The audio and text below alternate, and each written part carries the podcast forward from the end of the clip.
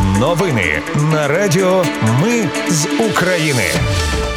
Вітаю, це радіо. Ми з України. Мене звуть Анастасія Вихорів. Ви слухаєте головні новини четверга, 21 вересня. Війська Росії скинули чотири керовані авіабомби на Львове у Херсонській області. У Черкасах триває розбір завалів на місці ворожого удару. СБУ та збройні сили України вдарили по секретній базі росіян в Мелітополі. Верховна Рада України прийняла закон про нацменшини. А в дії можна буде сплатити штраф за адміністративне правопорушення. Про все це та більше за мить у новинах на радіо. Ми з України. Війська Росії скинули чотири керовані авіабомби на Львови у Херсонській області. Загинула жінка. Повідомив керівник обласної військової адміністрації Прокудін. Також російські військові обстріляли тяганку, подрадокам'янку та Миколаївку на Херсонщині. Там травмованих на щастя немає. У Черкасах триває розбір завалів на місці ворожого удару. Про це повідомили у ДСНС. Станом на 16.30 постраждало 11 людей і 13 людей евакуйовано. З під завалів врятовано одну особу. Вивезено 228 тонн сміття.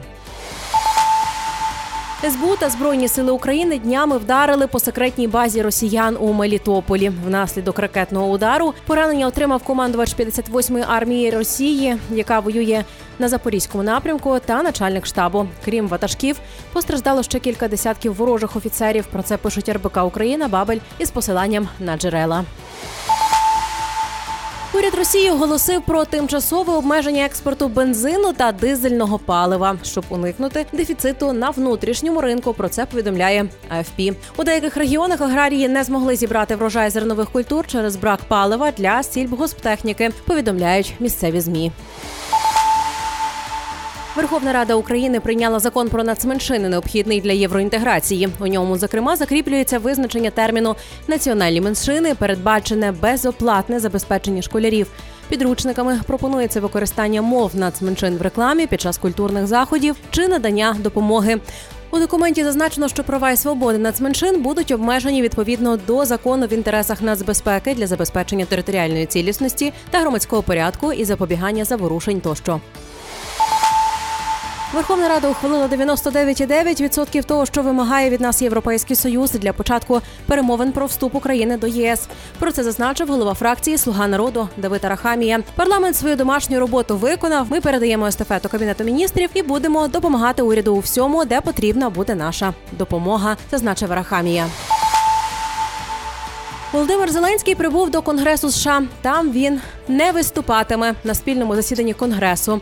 Як це було в грудні, спікер Кевін Маккарті заявив сьогодні вранці, що відхилив прохання Зеленського виступати на спільному засіданні Конгресу. Передає видання NBC.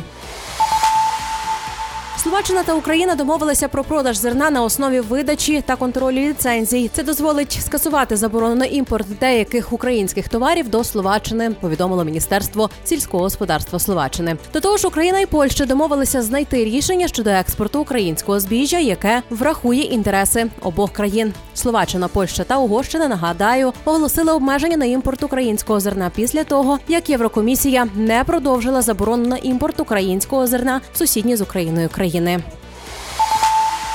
Україна отримала грант у понад мільярд доларів від США. Гроші підуть на забезпечення пенсійних виплат, виплати співробітникам ДСНС, оплату праці медпрацівників, які надають послуги за програмою медичних гарантій, держслужбовців та педагогічних працівників. Про це повідомляє прес-служба Мінфіну. Ну і на завершення у дії тепер можна буде сплатити штраф за адміністративне правопорушення. Наразі Мінцифри відкрило запис на бета-тест. Крім того, прем'єр доручив міністерством цифровізувати дані про пункти незламності в дії. Проєкт, який міститиме інформацію про розташування пунктів, наявність там обладнання, запустять до початку опалювального сезону. Це були новини на радіо Ми з України. Мене звуть Анастасія Вихор. Наші новини про те, що дійсно відбувається в Україні. Ми не робимо новини, зважаючи на чиїсь політичні чи бізнес-інтереси. У нас тільки реальні факти. Якщо на вашу думку, те, що ми робимо, важливо, підтримайте нас. Заходьте на сайт Ми з України.ком та тисніть кнопку Підтримати. Почуємось. Радіо Ми з України. Перемагаємо разом.